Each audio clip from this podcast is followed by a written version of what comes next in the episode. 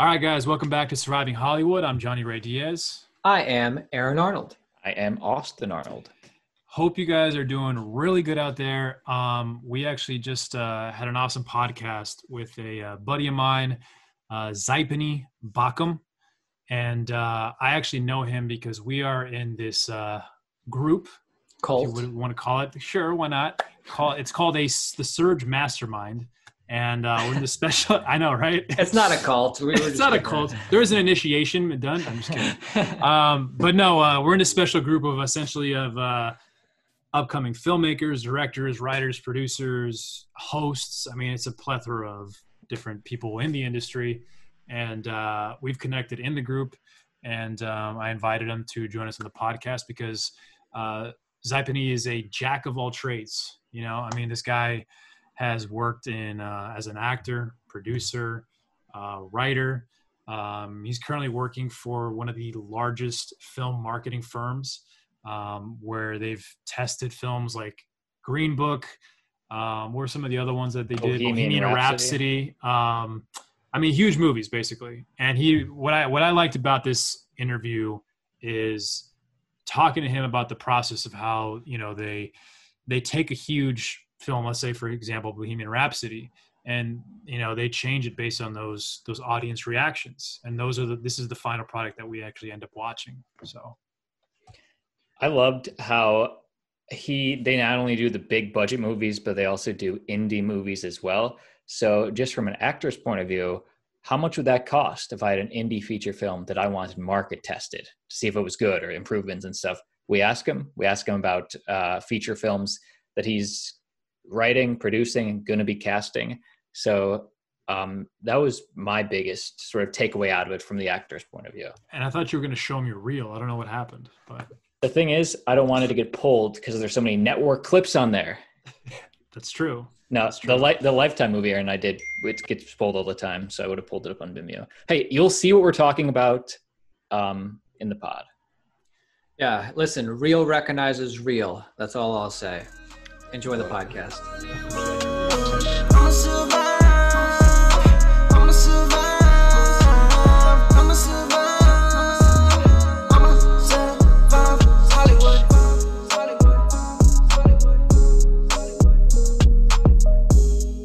I know how long people have known me by what they call me. So that's the craziest thing. So growing up, you know, I grew up in the Midwest. So, people called me by my nickname, which was so fucked up. They called me Bunny, right? Bunny. So, yeah. So I don't get it. So okay. So obviously growing up in white America, white Iowa, right? My parents were like, okay, so my full name is Xaypani, and also the suffix is P-A-N-I, and so they're like, okay, we're gonna chop the X-A-Y, and we're gonna go, you for now forever since kindergarten are going to spell your name P-A-N-I, and it's going to be pronounced Bunny. What? Yeah. So, what? How does that seem like a good idea? So it's so fucked up too. So when I obviously, you know, when first day of class, right? Every year, people are like, I'm sorry, man. Penny Backham. But obviously, you know, growing up after that, after fifth grade, people knew that it wasn't Penny. So right. Yeah. I mean, that's brutal as a kid, because when you're a kid, your name is like, you know, if you have a weird name, people just roast you all the time. Yeah. So trust it was not good. And then obviously then with college, half people called me by, you know, Xaypani, and then half called me by my, you know, by Bunny. And then when I moved to LA, I thought I got rid of the whole Bunny thing, right? And then one of my first shitty jobs was at a hotel, and my guy from my hometown hooked me up, and all of a sudden I'm walking around and I introduced myself, and I was like, hey guys, like Xaypani, nice to meet you. They're like, yo, I thought your name was Bunny. Like, so yeah, and then people call me Psy now. Psy, so, okay. Yeah, but Psy, people call me Psy because of the marketing job, the film intelligence and marketing job, because I would just go by Xaypani, and people were just like, "Yo, it's too difficult to Like, I don't think it's hard to say once you said it a couple times. Like, but when if you just see it on paper, you're like, I don't know how to. But that's the thing, right? So when I deal with studio execs, when I, you know, when they know, like, hey, Xaypani is going to be your point guy, blah blah blah, and then they meet and then they see just, you know, the email, they see the X, and they're just like, like I go Psy.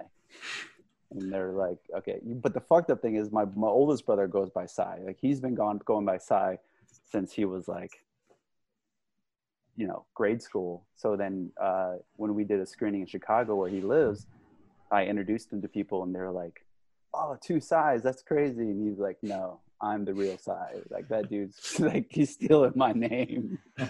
So now the question is, what do you want us to call you?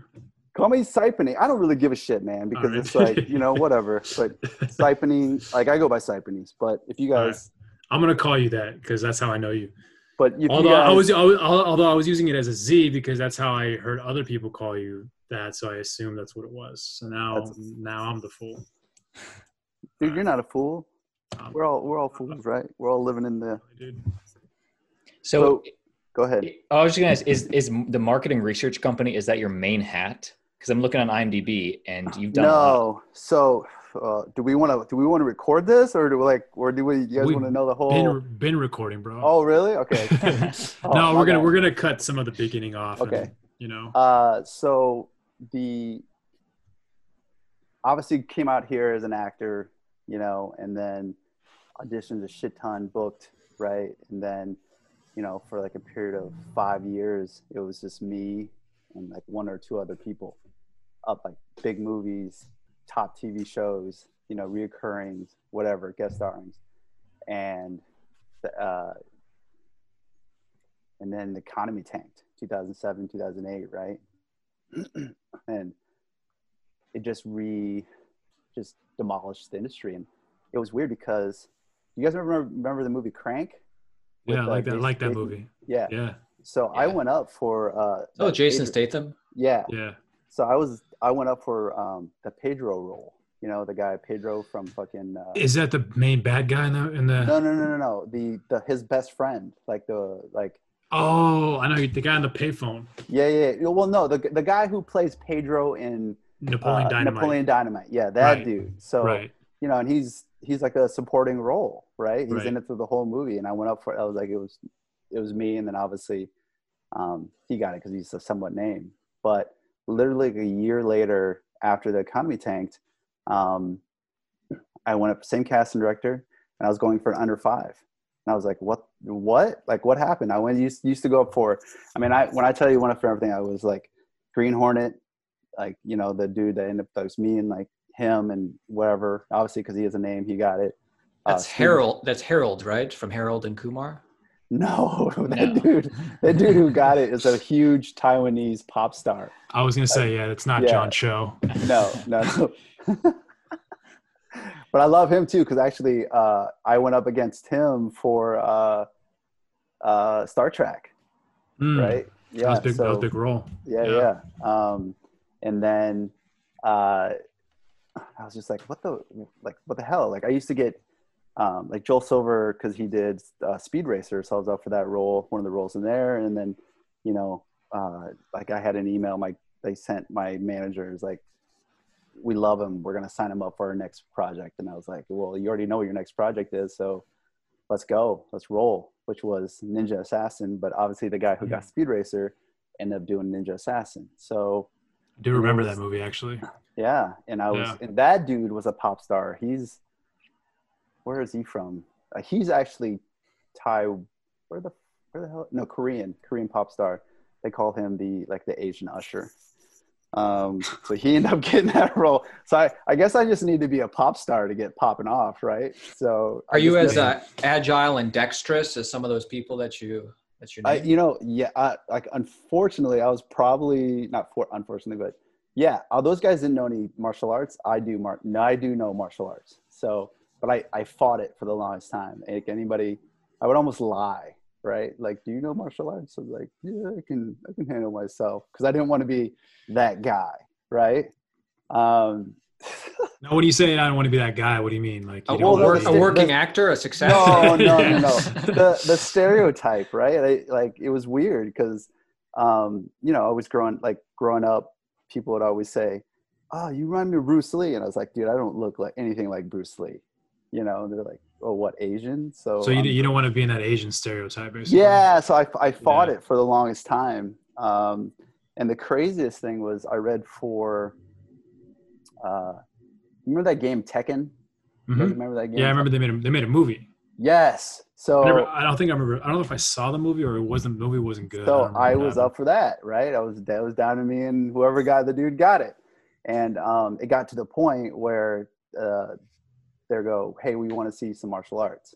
Like, can you do some flips and shit like that?" Well, I can't do flips and shit. Like, I can do martial arts, I can beat people up, but I can't do like the acrobatics and stuff like that. And I remember sitting down with the director, and I don't know if this is a compliment. You guys can tell me if this is a compliment. So I got done, read for the director. The director was like, "Man, I don't know if you know, but I directed this movie called Bloodsport."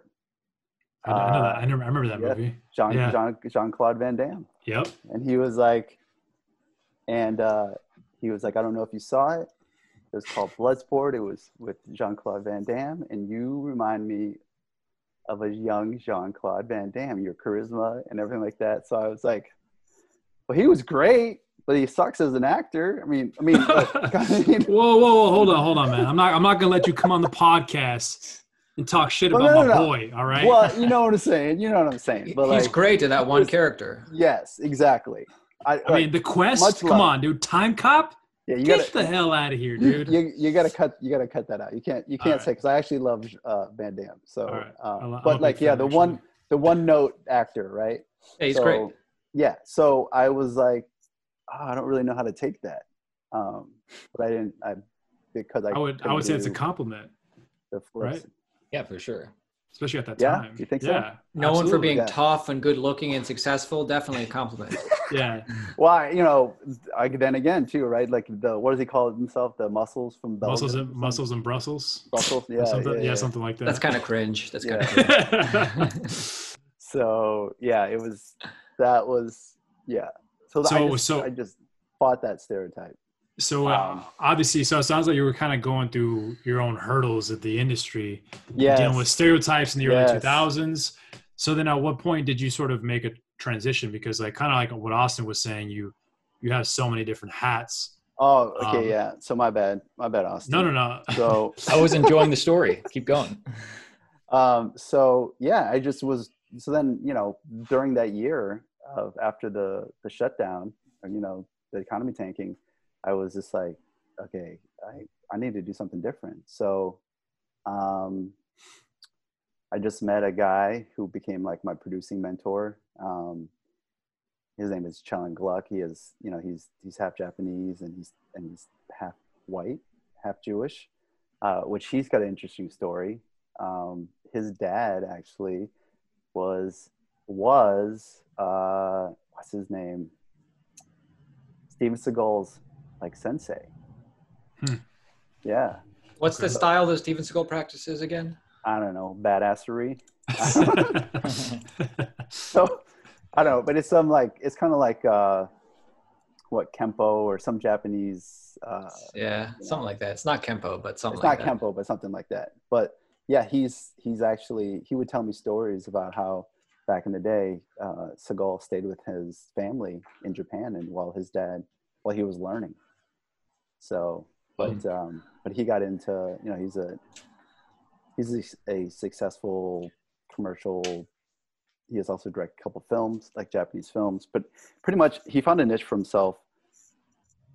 Any American movie that needed a Japanese, that had a Japanese element to it, they would hire his company. Like he was, you know, like he did Black Rain, Mr. Baseball. Black Rain was Michael Douglas, Mr. Baseball with Tom Selleck, you know, all of these like Japanese movies. But yeah, so I learned under him. And then, you know, we did this, the American side to this, the largest Japanese graphic novel, which is called The 20th Century Boy, which, and the Japanese probably have a lot of graphic novels, dude. Yes, yeah. And it was like the top one at the time. And it was crazy. So we like shot in New York, and we shot Times Square, and which was crazy because I lived in New York for a year, and I was like, there's no way, and like it was shut down, so it was pretty cool. And then just kind of bounced around through like hit, just like it's ebbs and flows, man. You guys know the industry's ebbs and flows. So when it rains, And what was your role? You were a producer when you were shutting down. Yeah, so I started, it's weird. So I just started off with him and another like another independent company, and like I started off as like a transpo guy, like the transpo captain. I was like, what the fuck, right? And then second AD, first AD started like we did a commercial, Target commercial with Shaun White, Mountain Dews, baby. Yeah. And then and then we did I did some stuff with Walmart, and then and like I said, I was talking to you guys or Johnny earlier, this is not through his company, but through a different company, got hired on, and we did a Swiss Air commercial with Marc Forster, which was Marc Forster's first commercial. Marc Forster he's the guy who did Finding Neverland, Quantum of Solace. Yeah, Quantum of Solace. And so when we got to him, he just got done with Quantum of Solace. So, and that was his first big budget movie. And so that was pretty interesting talking to him, because like when we would have just the production team, we had dinner, and one of the dinners that we had, he was just telling us, cause he comes from the very independent world, with little money, tight budget. And he was like, with Quantum of Solace, like everything was storyboarded for him, everything was just like all laid out for him. And he just had to pick, this is what I want, this is what I want. And like nothing, it was mind boggling to him, when he was telling us like the whole process, of everything. Cause it was like a plethora, which he was not used to, cause, I don't know. Did you guys like the movie? Yeah, I did like the movie. I mean, I like all the Daniel Craig, James Bonds, to be honest with you. Quantum of Solace, yeah, I recall liking that. It was a good one, right? It was good. No. Actually, I really like Casino Royale. I actually just rewatched Casino Royale the other day. Yeah, well, that was the first one. That was the first one, and then is Quantum Solace the one where they see he goes back to his old manor and they see his dad's gravestone? No. That was Quantum Solace was the one where they go into the desert randomly, and then he's like the whole last half of the movie was in what seemed to be like Saudi Arabia, right? Wow. And it was with is that when he's running through the Saudi Arabian streets and this big sandstorm, or am I thinking it's still? Yeah, I think that's there's a sandstorm. That's The Mummy. Okay, that's The Rock is the Scorpion King. Yeah, and then every other right movie. No, I do like that movie, and I do like Daniel Craig as James Bond. I'm looking forward to the newest one when that comes out, because I know Rami Malek is playing the main villain, which should be good. I like him, so that'll be really cool. So working with Marc Forster, it was a commercial that you guys collaborated on? Yeah, so that was his first one, and it was crazy because obviously Swiss Air, and he's Swiss, and that was the whole thing, right? They created this whole buzz around him, and they had a whole team, and like through the marketing, like they had an intern leaking stuff. This was like pre-viral, right? This is where the term viral came from. Really? Around what time? Like or whatever Quantum of Solace was. 2010? Yeah, like because people didn't know what viral meant right at the time. Right. And so they were like, oh, that was a whole coin term of like, we're going to go viral. I remember sitting down with them, and it was like the market. 2008 was when Quantum of Solace came out. And I was like, what the fuck is viral? Like, are you sick? Like, what's going on here? Like, what's going on? That's usually what it was, yeah. Yeah, and then they're like, no, we have this guy leaking out, this intern leaking out. And so literally through the whole process, they had this intern following Mark and just sitting on his computer typing away, you know, like leaking out footage or leaking out, you know, like tweeting and all that other crap. And so, you know, that's, and it caused a lot of buzz. I mean, people were like, oh, what is he doing? And then, yeah, you know, that commercial was was awesome because I had my hand in everything in that, right? I helped cast it. I worked with I was a liaison with the marketing team from Switzerland, became really good friends with those guys, you know, and then also the top exec for Swiss Air at the time, which was cool because he taught me, he had property in Thailand because I'm Thai, and he had property in Thailand, and he was telling me my history, Thailand history, which I was like, oh, I didn't know that. So he's like, yeah, I live in Thailand, I have a house, blah, blah, blah. And I was like, oh, okay, cool. And then just like seeing, like, yeah, like I said, the whole process and how it all transpired and came together. And actually just rewatched like that whole segment because there was a documentary about it too. Like it's on YouTube. Like you can follow the whole process of it. Of making that whole commercial thing. Oh yeah, that whole thing, because it was like at the time it was cutting edge, right? Mm-hmm. Leaking out information and all that stuff. Yeah. Out of pure curiosity, I don't know if you know this, but how much would a director like that get paid? Any idea? Well, I mean, you just directed a huge James Bond movie. Well, here's the thing, right? Like, I know what they paid him, like, because, like, I shouldn't know what everything costs, but I know what everything costs. So I don't know how, like, am I gonna get in trouble? No, like, you don't have to. Look, if you don't want to say, don't tell us about him. Just say generally what those guys get paid. Well, it's weird, right? Because see, that's what's so shitty about our industry, right? People. But he's a name now, so it's like. So right? Back then, okay. So what I know, right? What I was told from the execs, right, was that he for that spot himself. Like, you don't have to put his name to it. This could be. This is generally speaking. So this guy, right? Generally made a couple, $2 to $5 million for that commercial. Right. Nice. So, not that much. I'd take it. So, but that's the thing though. Like he was enticed, like, you know, somebody enticed him and said, this is what we're going to do. So, right. So if anybody hears or listens to this from either company, like there's a disclaimer that what I say could or could not be true. I mean, there's not, I feel like most directors are not like, hell yeah, let's direct a commercial. You know, always, like, they do it for the money. Gotta be, yeah, of course. Yeah, there's gotta be some incentive. Why do any of us do a commercial? Very true. Right. Like, well, I mean, it's just like, you know, a lot of A-list celebrities go over to Europe and just overseas and does commercials. Right. Right. That we never see, right? But they get paid millions and millions of dollars, you know? Right. You know, the biggest question that I had for the past couple of years was, why was Matthew McConaughey doing Lincoln, right? But it makes sense now, and he's like, because he's been touring around and talking about how he's being, you know, picky and choosy because he doesn't want to do a shitty movie. So he'd rather do something that he believes in, like, you know, his Jack Daniel. It's Wild Turkey or Lincoln. So, like, I ain't hating, you know? So, I mean, he makes I think that's movies, cool. So.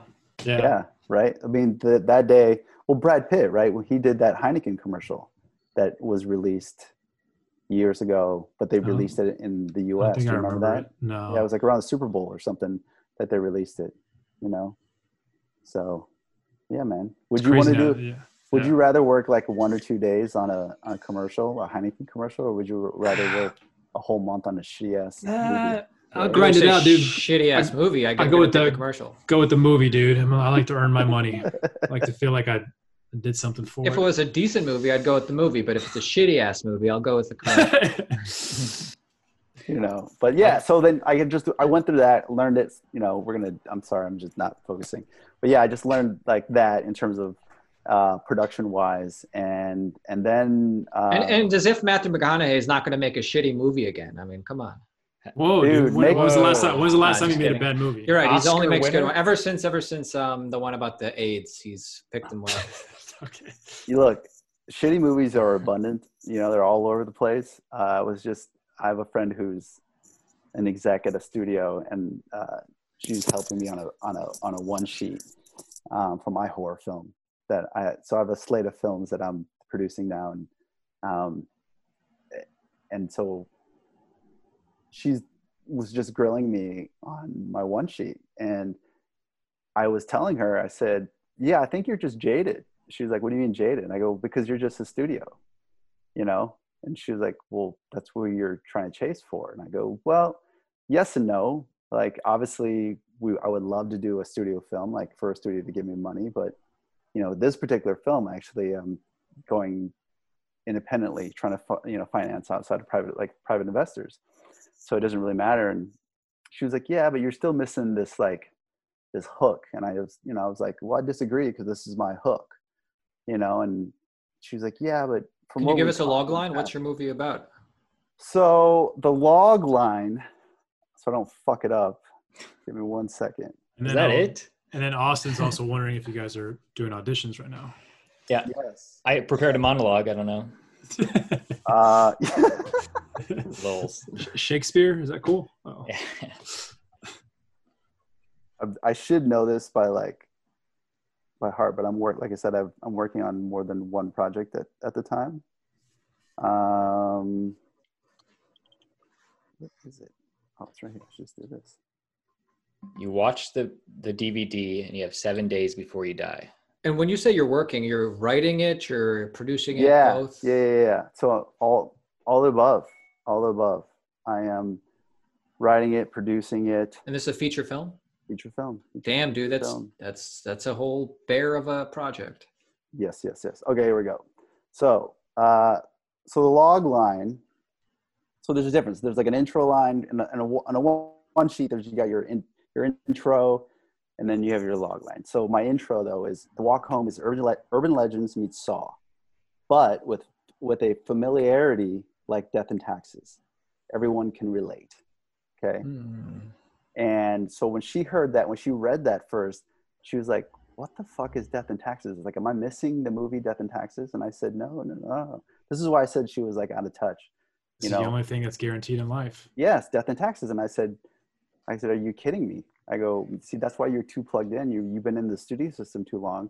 When I'm saying death and taxes, I'm talking about eventually you will die, and you have to pay taxes. And then she was like, oh yeah, okay. But the log line is, when a studious, bright-eyed young woman decides to listen to her free-spirited friend, a simple walk home turns into a horrific and torturous experience.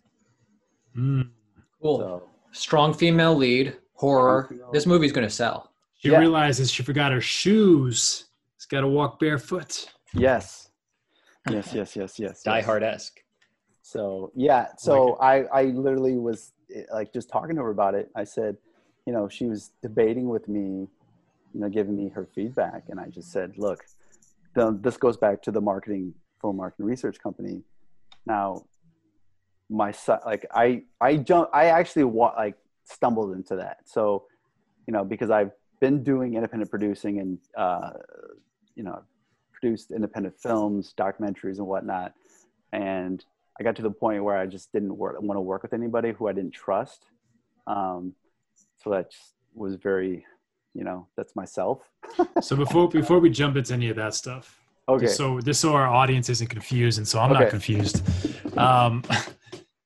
Let's quickly break down the things that you do now. Okay. So, and then we'll kind of just talk about like, what have you done in the past that's gotten you to this point? A lot of editing. So what are you doing? Obviously zero editing. Yeah. What are you doing? I guess, what are the hats that you're wearing now? So the hats I'm doing right now is, I work for the largest film and television market research company, right? So we run focus groups. We work with all the studios and top production companies. We test films from them. You know, we get the, we run, like I said, we run the focus groups. We do all the data. We give them this big ass report. Like Adam Sandler movies, because those need some focus groups. So it's funny that you said, what's his name? Who the dude that you like, the that's gonna in the new Raimi. Bond? Yeah, Raimi. So we tested the shit out of Bohemian Rhapsody. So when that's a thing that had some problems with editing, because Brian Singer originally left the project or got fired, and then they bring in the guy who did Rocket Man, and it was just like tough. So we initially, the company was hired. We did a small screening on a studio lot. By the way, I loved the movie though. Did you? Yeah, I'm a big fan of Queen, and Rami Malek really. It's not a perfect movie, but it was really good. I'm a huge fan of the Queen music, how it's integrated, and Rami Malek brought it home by making Freddie Mercury a real person.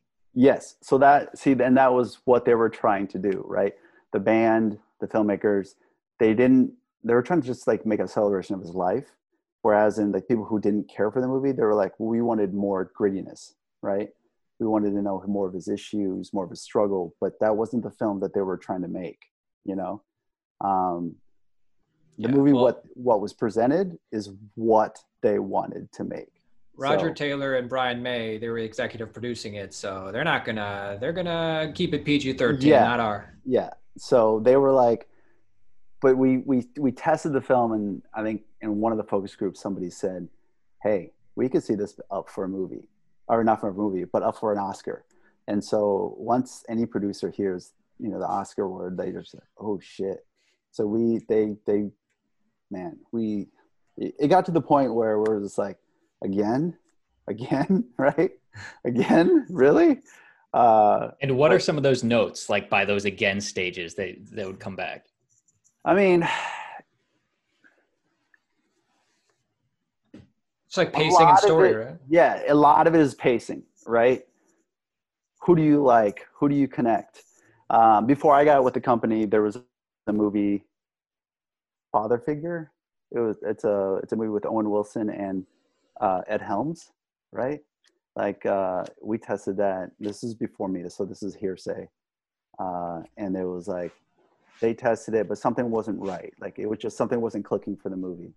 And then somebody had written in one of the surveys like, "Hey, I could really see Christopher Walken being one of the dads." And then we didn't see it for like 6 months, and then we started testing it again, and then when we were going down to cast, they're like, oh shit, what? Christopher Walken's not in this movie. They had recast a role, and they put in the reshot with Christopher Walken, and they retested it, and then the movie, that people loved it, right? Liked it, and they released it in that way. So that's the power of testing a film, like doing the market research for that, right? This company has a 30 plus years database of all the top movies. Like, so we know what storylines people, you know, tend to gravitate towards, what type of characters, you know, so when you go in, you just look also too, like testing a film also makes and breaks a first-time director. So if he doesn't hit like a certain benchmark, like they might not ever work again. Like if it tests poorly, you know what I'm saying? Has there ever been a time where the testing was wrong? Like let's say the testing was saying, this is not being received well, and then they decide to go that way, or they change something and then ends up actually backfiring? No. Because people are wrong. Because that's the thing, right? I think with film, us as filmmakers, you know, when we become self-indulgent and we don't care if the audience, you know, the people that we actually go and see our movies like it, that's when we get in trouble, right? And I feel we all have watched certain filmmakers become self-indulgent. Like, I mean, you could, it's even musicians too, right? Like you know, there are certain musicians or certain people, bands, who make great music, and then all of a sudden you're like, what the fuck is this shit, right? They just don't care. You just get to a point where you just don't care, and you're just making movies for yourself because they've already made their money and whatnot, You know, they don't care what the audience says. You know, I mean, I've been a part of this. There was a horror film we were testing, and man, when they got done, somebody from the audience yelled, "Worst fucking movie ever." Damn. You know, and then that was Paranormal Activity. And the filmmakers, were there, you know, and that's like the worst, right? When the filmmakers are there, and you know, and it just. But then they recut the movie, I'm assuming, right? I mean, you got to do what you can, right? There's only so much you can do, right? Unless you reshoot it. Yeah, well, you're obviously add a few more jump scares. Yeah, more scary sound effects. Creaky door. It becomes okay. Is it pacing? Is it storyline? Is it characters? You know, 9 to 10 times they're not going to recast people, right? Because it costs a lot of money to go back and reshoot a lot of people's footage, right, or scenes. Yeah. So, you know, so unless you're Kevin Spacey and you just got accused of, you know, being a bad guy. Yes, that is different, right? That is different. But that's worth the money. Yeah, because you're trying to make money, not lose money, right? So, but you know, that's the thing. It's a lot of it is, and what I see. So it's funny to see going into a movie screening, and then having all the feedback come back, and then what? A year later, 6 months, 9 months later, when a movie is released, what actually makes the movie? You know, the final cut. But it's definitely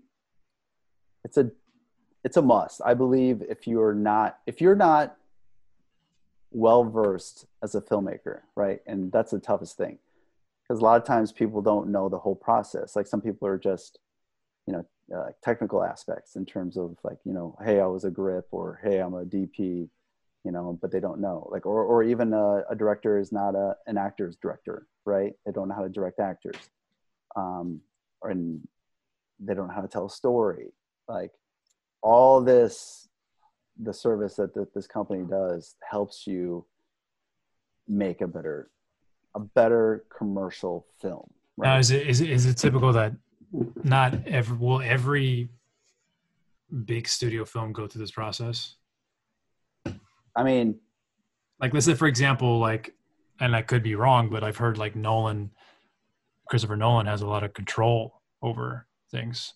So certain, like, obviously, like, you know, the Marvel movies, like they test, but like, we don't test those. They test them themselves, like in-house, you know, cause this has to be secrecy and stuff like that.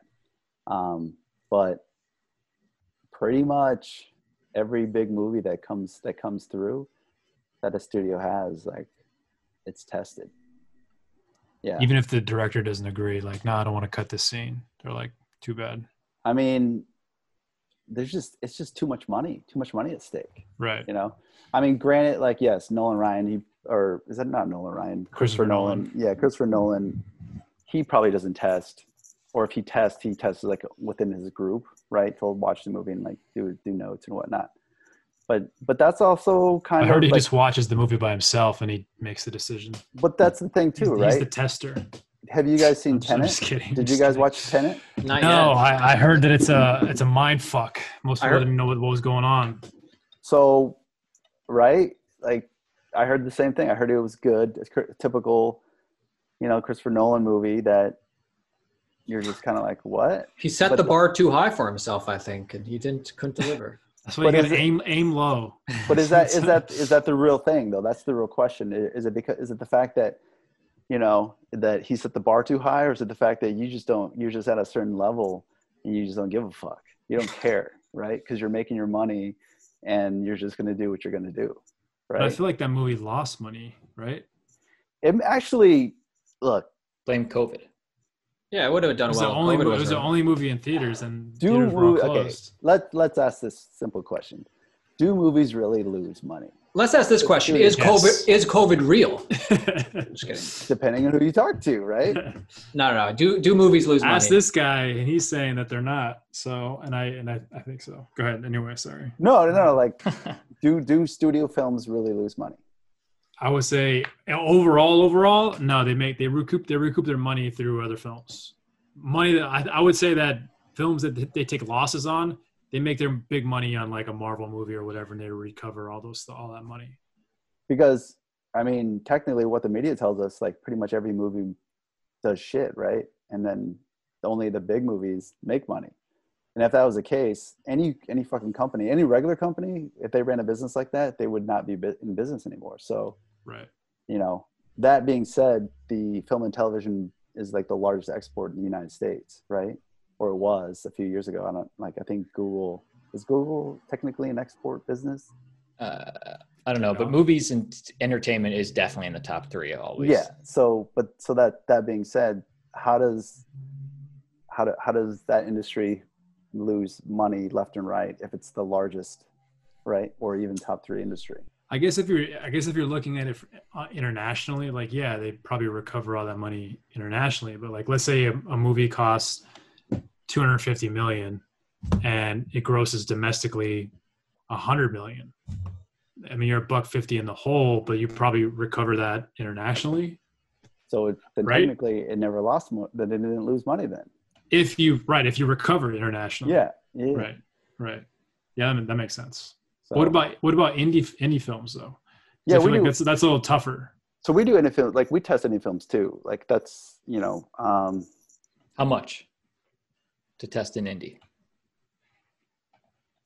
Well, okay. I don't know what they, I just have like they try, it's thousands of dollars to test the film. Tens of thousands or thousands? No, it's tens of thousands of dollars to test the film. Austin has a short monologue he wants to test right now. Okay, do it. Let's go. Well, can I Venmo you the 10,000? No. I won't charge you because I'm not the company. I don't. No, he wants a full packed audience. He wants a full theater. Okay. I have a goddamn theater. Reel. I don't have a monologue. Okay. I can give you my expert opinion on your reel. You want to share your script? Share your screen. Yeah. There you go. Oh, really? All right, man. I don't know. I was just joking around, but if you guys want to do that, well, I got to pull it up. That's fine. No, but it's also, it's funny too, because like we've also worked with studios when they want to do an IP, and literally they'll bring in people in for focus groups and go, what would you want to see? Do you want to see Barney Goes to Hollywood? Do you want to see, you know, and then next thing you know, they're doing Barney Goes to Hollywood, right? So they literally, so not only do they buy scripts, but then they, within themselves, they also try to think of like IPs that are already, that people want to see. Like, is there a certain actor that always tests well? I mean, yeah, like The Rock, right? Like people love The Rock. He's so damn likable, man. It's very smart with how he picks it, you know? It's always forgiving, right? People, you know, the nicest guy too, because he shows up to pretty much like every time we screen his films, like he shows up and he's like the nicest guy. But yeah, that's not fake. He is a nice guy, but yeah. It's so weird too, because like so initially when I started this, like I said, I fell into it because a buddy of mine said, hey, I just needed a side gig. And so I was just kind of like, just like a low man on the totem pole. And then I started seeing, because I didn't know much about it. And then as I got into it, I was like, oh, I could actually learn something from this. And that's my personality, right? I like to learn things so I can better myself, you know, and kind of maneuver my way in this industry. And then I first thought like, oh, making all these connections, because we think that, you know, who you know is going to make you get somewhere, right, in this business. And because like, you know, like I said, like the top of the studios, top production companies, like I'm dealing with them, you know, weekly. And then I realized, oh, that's not it. It's the actual filmmaking process. It's the knowledge of the focus group, of kind of, I like to say, you know, how, did you guys ever see like the interview with Stallone? He said like, yeah, when I started off, I worked at a movie theater and that helped me become a better writer because I saw how, where the transitions were between the first act and the second act and everything like that. That's the same thing for me. It just made me a better writer, right? A better filmmaker, because I'm hearing and I'm seeing what audiences like, right? And then also at the same time, I'm hearing what the heads of the studios and the head of production companies, what their thought process of it, you know. Will you be testing your own feature when the time comes? You got three willing people to watch it right here. I don't know if I would test it to the fact of like hiring the company, right? I would hire the company, and obviously they would help me because, you know, I've been working for them for a few years, and they've done that for other people, right? Who've come up through the company. But unless I was totally not feeling my own film, I would hire them, you know? I mean, that's... You're saying it's not worth it to spend the money for you. Well, I think that's my secret sauce right now, right? True. Not only as an actor and a producer and a filmmaker, is that I'm in that, right? That's part of the reason why people hire this company, because of that knowledge, right? Because at the end of the day, it's all guesstimation, right? But it's an educated guess, you know? But here's the thing, which I think is very, very important, which is very pivotal for our industry, is that pretty much every focus group is ready for diversity. Like, they're tired of seeing the same actors, tired of seeing white actors. They just want to see different. Sorry, dudes. Like, it's okay. My time was in the 90s. But they said the same white actors. Like, okay, that's different. So unless they're like, you're doing something that I haven't seen. So yeah. I did see a phenomenal short, you know, of your dad or somebody's dad in the hospital. Yeah. I did see that. Old Papua. Yeah. Old Papua. Yeah. So it's like I said, that's, you know, owning your destiny, owning who you are. And I realized, like, like I said, I could read something or I can watch something. And then, you know, I always had that kind of, like, even like in acting class, right? When I always thought it was bullshit when you would get a scene and you would do it and your acting coach would be like, or acting teacher would be like, yeah, you should have did this or did that. And then, like, you go back and watch the movie and you see like Denzel or Russell Capital or something do it the way you do it, you know? And you're just like, see, you don't know shit because Denzel did it this way. So, but it's all subjective, right? True. So, maybe Denzel was wrong. Well, like, hell. Maybe you were subliminally copying Denzel. That is true, right? But if he did it, right? That's true. It's true. Hey, so, have you? We have a lot of female audience members, a lot of male ones too, that watch this podcast. Oh, I'm not gay. Oh, then next question. Okay.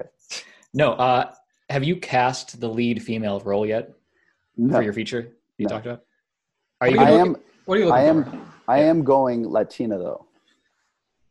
And how are you going to cast? Latinx. Yeah, like Latina X, right? Like, is that? It's the new thing now. I just don't want I just don't want this clip resurfacing years later when you called it a Latina, you know. Or Latinx, right? Is that what it is? It's Latinx, yeah. Well, I said Latina because for the film, right? Yeah. But yeah. Latinx means basically it could be a woman or it could be a guy. It doesn't matter. There's no pronoun associated with it. There are no genders. That's exactly. There's no gender roles. Something we all know. Yeah. So. Anyways, what are you looking for besides Latinx? Besides that, what else are you looking for in a female lead? It really depends on like for this movie or just in general. No, for that movie. Look. So that's what I'm saying. It's less general for this movie. You need something who's sensitive, who is powerful, sensual, funny. I think just honest, right? I think since all of us as actors, that term honest, like honesty, that's like, don't phone it in, right? Like earlier on when I was acting, I used to get called out and said, dude, you're John Wayne-ing it. Stop being John Wayne. You know, I was like, what do you mean? Like, what does that mean? It's like you're showing, right? I used to like supposedly, hey. Like you're indicating? Yeah, like, hey, like this is what it's gonna be. And yeah, you're going to like it because I'm going to charm the pants out of you. Right. So, but yeah. So no, it's just honesty, right? What do you guys look for? And like when you guys do your stuff? Well, we cast our friends primarily because we know a bunch of actors. So we already know like the people who are, you know, the people we would work with. Yeah. Like we have such a pool of people that we, you know, work with and class with. I look for somebody who's going to show up, who's going to, you know, you just know is going to deliver in whatever way. So not going to complain. But here's the thing, right? Us as actors, like, so in the other, my other projects that I've cast in the past, it literally is that you are looking like, it's funny because before I started doing my own shit, I hated when my casting directors and producers say, look, this, we want you to do well. Like we want you just to take that role. And that's, it legitimately is. Like I want, like when I cast people, I want someone to show up and just do the work. Right. And just show me something maybe I didn't expect, you know? And look, and when I used to audition a lot, I used to get in that trap of just phoning it in. Not phoning in the sense of not putting it on my all, just phoning it in of just like, oh, this is the same song and dance. This is just another episodic, or this is just another, just going through the motions. That's what I mean by phoning it in, you know, actually doing the work and taking the time. But that's why I also don't like the auditioning process, because I don't feel, well, first off, when you're on set, you're never given, what, 30 seconds to a minute just to fucking kill it, right? Like that's take after take after take after take after take. Like you can do it, right? So that's what I always thought was pretty funny. So I'm very generous when we cast. Like I want to see people do well, you know, because. Do you have a casting director that you've worked with a bunch, or do you do that yourself? We've worked with different casting directors. So, but right now we don't have one, because like I said, we're still fundraising for it right now with this. This is a new production company. So you guys actually, my partner actually, you guys interviewed before. Jozanne, right? Yeah, Jozanne. Oh, yeah, nice. It was Jozanne Marie. Yeah, she's the best. She's awesome. Yeah. I mean, why is she just not self-funding in her own? Come on, Jozanne. Don't best-selling author. Stop asking people for money. Just pay for it. Just kidding. No, I love Jozanne. She's amazing. That's something that you're gonna have to ask her about. I'm a huge fan of hers. So yeah. Hey, Sai. Unless we want to talk more about Jozanne, but I had a question for you based on.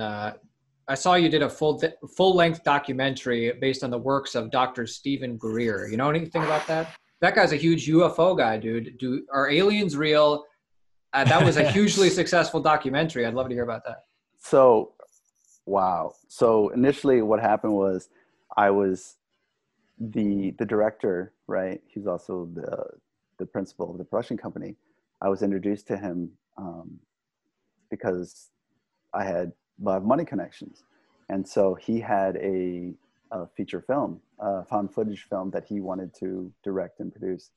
And so we were meeting together in terms of to get that film off the ground. And then his funding fell through.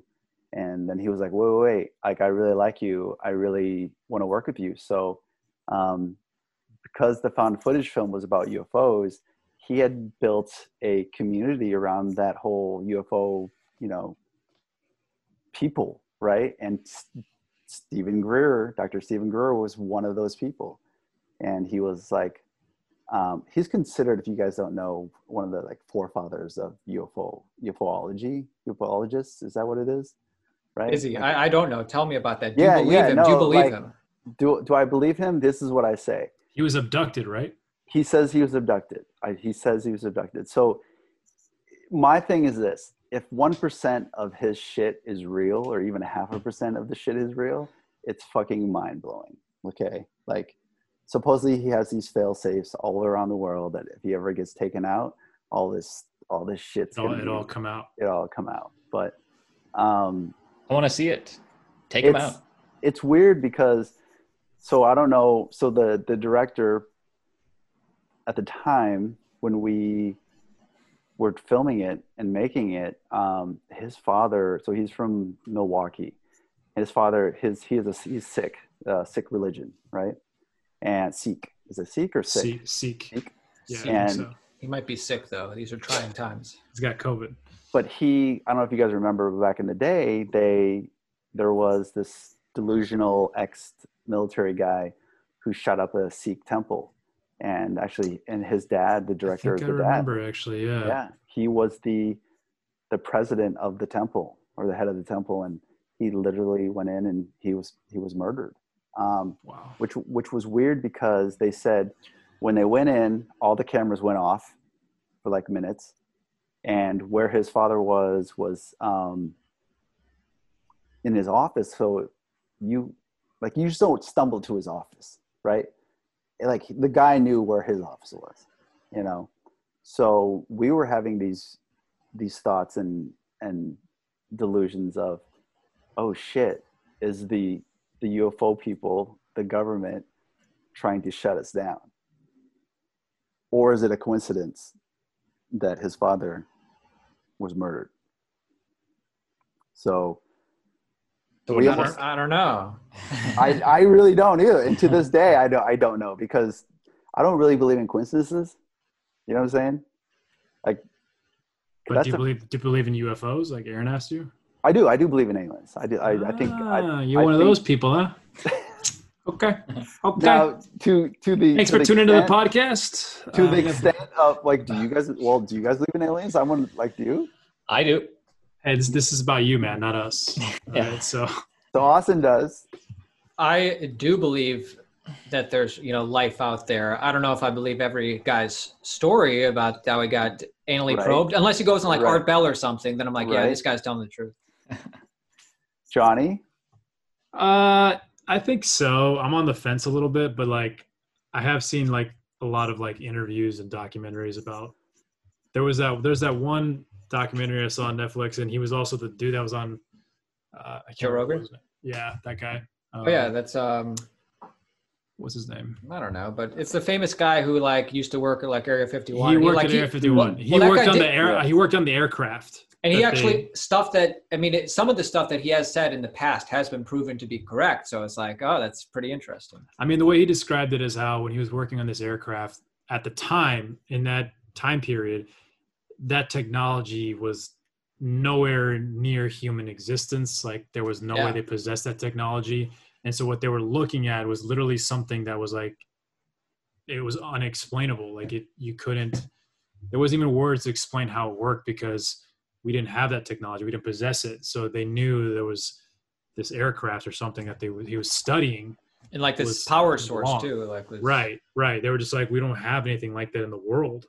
So you guys are going way too deep than what I go through. I just say, this is what I say. You're just yeah, man, whatever. I just say that the universe, the universe is too big for us to be the only things living in it. That's the furthest and deepest extent I go. No, let me ask you, Sai. So that implies somewhere out there in some given time in the world's history, there is aliens. So if that's true, do you think aliens have pets? Or where the pets? Oh, dude, that's a whole nother fucking can of worms, dude. Right? Because then we're talking about, are we living in a matrix? Right? Is this real reality? Well, we're not their pets, unless we might be. But I'm just saying, in a distant world somewhere, are there little alien pets? I'd to think that there are. I would have to say yes. I would really have to say yes, because why do we have pets? Right? Yeah, I don't know, man. I saw the one with Jet Li, multiple dimensions. There's me somewhere out there. There's 100 copies of me out there. So I don't discount that either. Oh yeah, that was a good one, dude. That was a fun movie. That was Jason Statham. I mean, come on, dude. Didn't Jackie Chan do a movie like that? Or there's different versions of him in different dimensions? No, I don't think so. That was Jet Li. I think that's you being racist. I wasn't gonna say it. All right, yeah, it was probably Jet Li. That was a good movie. Not all Asians look alike. Anyway, well, so obviously you have all these. You're doing the marketing stuff that's been heavy. What is your main focus now, or what is your ultimate goal? So the ultimate goal is just to tell stories, right? To make change, like to make films, to make television that actually, you know, as corny as it sounds, representation matters, right? And that's kind of like running, you know, like the whole thing about me running away from like knowing martial arts and stuff like that. Just kind of really not owning up to me being an Asian American, right? But it kind of turned to me, something switched with me, because like I was looking for a car one day years ago, and then went to CarMax, and this young kid, you know, like, I don't know, early 20s, and he was a sales guy, and he was Vietnamese, and we were talking, and he was like, yeah, I went to the military, and because I didn't know what I wanted to do, so I went to the military, and then I'm done. I'm training MMA, and I go, oh, so you want to fight? And he's like, no, I don't want to fight at all. I hate fighting. I just love training. I just don't know what else to do, right? And then I asked him, I said, well, if you saw more Asians just in general just in the media, would you, like, we're doing other things, like, would you do it? And he was like, yeah, probably, because I just felt like I had nothing else to do. And this is a kid who grew up in Los Angeles, right? You're not in this small town Midwest like where I was, you know, you're not from a small country or a third world country or anything like that. This is a kid growing up in the 90s and 2000s in Los Angeles, where pretty much if you want to do anything, you can do anything what you want. And because he was not seeing himself anywhere, right, in the media, he just felt like he had no options, which is not ironic, but so weird to me, right? Whereas I grew up in an earlier time in the Midwest, you know, surrounded by white people, and I felt like I could do whatever the fuck I wanted, right? Even though I was from a small town. So, which state? Iowa. Born and raised in Iowa. Ohio. No. Oh, really? Yep. Nice. Where? Cleveland? That's the big city, I tell people. But Columbus. 30 miles east. Hey, we're getting more specific. Chardon, Ohio, which is 30 miles east of Cleveland. And how big was your town? Town, I forget, but school, like, we had like 300 in our graduating class. Same. It was like, I had 299. I had 299. Yeah. So not too big. Yeah, like our town at the time was like 28,000. I think right now it's like around 26 or something like that. Damn, but that's small. Yeah, 28,000 people. Yeah, so just basically just, you know, that's what also Jozanne and I gravitated towards, right? My partner. So for the production company, it was just because she wants to make change as well, and positive change, obviously.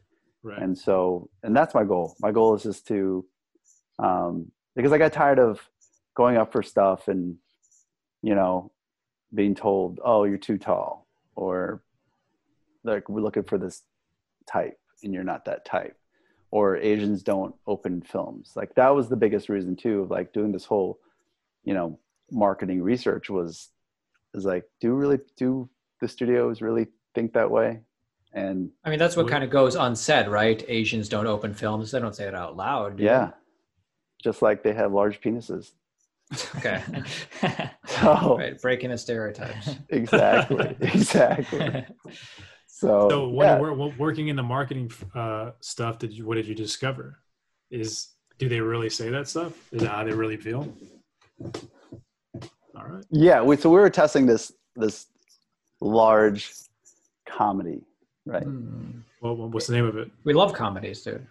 I don't know. I can't really. Who's in it? Type it in the chat. Type it in the chat. We'll just guess. We'll guess what it is. No, you can type it in. Big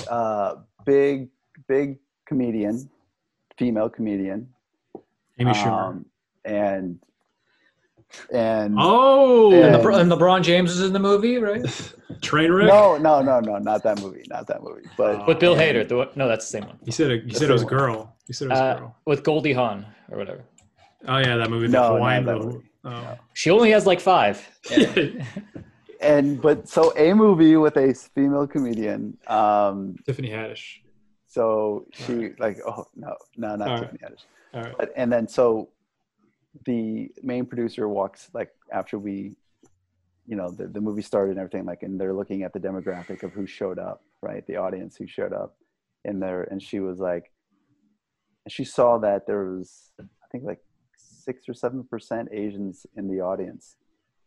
And she said, why is there so many fucking Asians in here? Like, there's no Asians in this movie. And then, there's no Asians in this movie? Yeah. She's like, why are they watching this movie? Like, why are they coming to watch this movie? We want the whites. And, that's the thing, right? Certain people in Hollywood think that you need certain, you know, certain ethnicities only go watch their own kind. But as we know, if the good movie is a good movie, we go watch it, right? So do people think that way? I would say yes. Do Asians love Amy Schumer? We don't know. I don't know. I can't speak as the whole Asian race, right? Because that's true. Is Amy Schumer. Okay. I don't know. You're gonna get me in trouble here. You guys are gonna get me. Sorry, in trouble. Dude. Yeah, you never said anything. We're just taking guesses. Your massive fan base is gonna like next thing you know, like. I'm gonna be roasted. I'm gonna be roasted by. My mom's gonna send you a message on Instagram. These people really upset. That would be nice. Some publication is gonna quote me and say, "Xaypani said that Hollywood's racist." Well, I would love that kind of press for this podcast. But you're right. I don't think you're the first to say that though. So yeah, exactly. I feel pretty. I feel pretty. Do you feel pretty? No, it was at the movie. I don't know. I can't confirm or deny. All right. Anyway, guys, we've been going for a pretty long time. Let's let's get to final questions. Then we'll talk off mic, and you can tell us all. I could tell you so many. There's so many different stories, like different aspects. Like I think Johnny and I talked about we've gone on tangents. Yeah. Yeah. I mean, there's so many different things, right? Like your whole, what is your viewership like? What do you guys like? The whole thing is surviving Hollywood, right? No, I still got him. Oh, did I delete you? I still heard you. Wait, I can't hear you anymore. There it goes. What's our demographics? I'll look it up right now. What do you guys like? Your whole theme is surviving Hollywood, right? So, yeah. I mean, what do I like in what way? What do you mean? No, what do you guys? What's your whole shtick? Like, you guys started this podcast because you're trying to survive Hollywood, trying to. Give tips. Yeah, well, I mean, the thing is that, like, at least for me personally, like, one of the reasons I wanted to do this podcast is because I'm interested in, like, I love movies and I love the whole filmmaking process and everything. So I want to hear from people that are working in the industry about what they do, and it could be an industry that I'm not familiar with, so I could learn better. And I think it also makes me a better actor, writer, producer, all that stuff. So that was one of the reasons why I wanted to do it. And I also I love hearing stories about stuff, you know what I mean? Like about how this got started or this happened, you know, like it's interesting to me. Yeah. Same thing with me. And I just like, you know, connecting with people. It's a good way to, if you work with somebody, you probably not a great chance to ever see again. You say, hey, I'd love to, if you come on the podcast, love to talk to you about your story. And then all of a sudden, it's just like another way for us to connect. Yeah, I mean, all of it's good. I mean, I've actually listened. I did my homework. I listened to some of you guys' stuff. I'm sorry. You know? Which episodes? What episode did you like? The recent one that I actually right before today was the one with what's his name? Is it Reno or is it Renee? The guy from Stewart. Renee. Oh yeah, Renee Moran. Nice. Yeah. That was a great one. He was good. But yeah, like the little gems, like it's.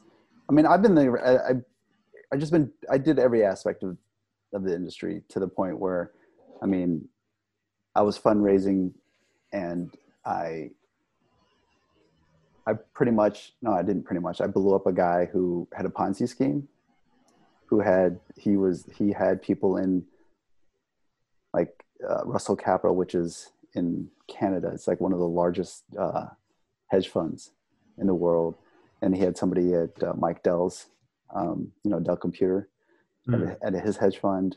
And because there was a point in time too when I first started producing. Is that company still around, Dell? Dell Computer, yeah. I remember the guy that got caught smoking weed. The guy that was like, "Dude, you're getting Adele." And he got caught smoking weed or something that was done. But I don't know.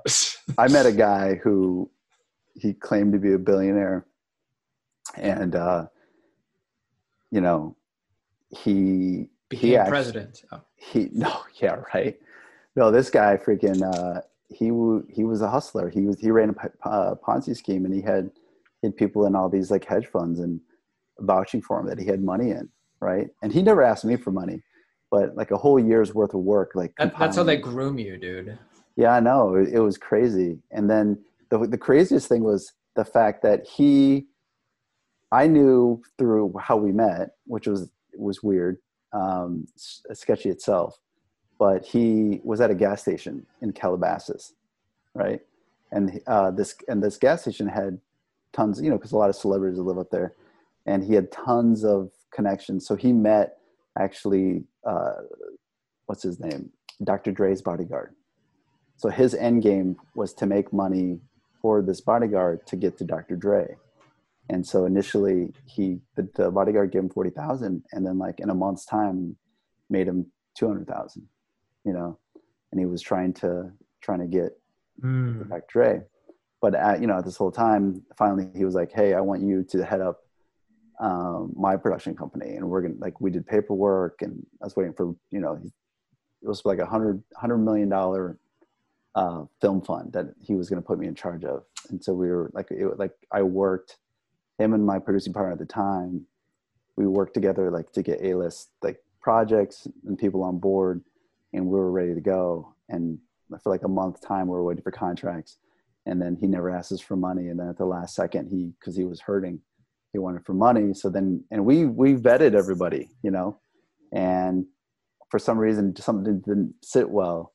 So we went back and we talked to the HR at these places, and HR was like, "Yeah, these people are real. Never heard of this guy. They should never vouch for the money," and blah, blah, blah. So we blew up his Ponzi scheme. And so so he's on the run now. So I remember, I sounds like the Fyre Festival. Yeah. Exactly.